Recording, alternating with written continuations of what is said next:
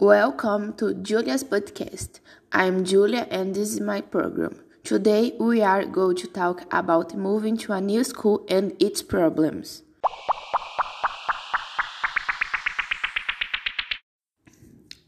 Getting into a new school is always a challenge for some people it's easy but for others it's not.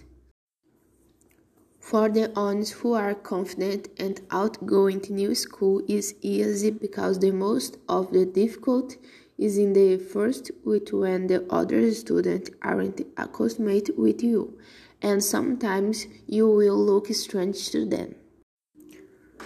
My transition between schools was very cool because I was very confident and outgoing, and I also have a friend in the new school that present me to the others in the classroom. Now I have four tips for you to rock on your new school and get popular easy.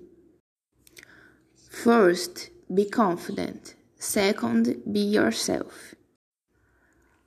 Third, search for the group that is like you in the ideas. Fourth, be cool with everyone because the populars are always nice.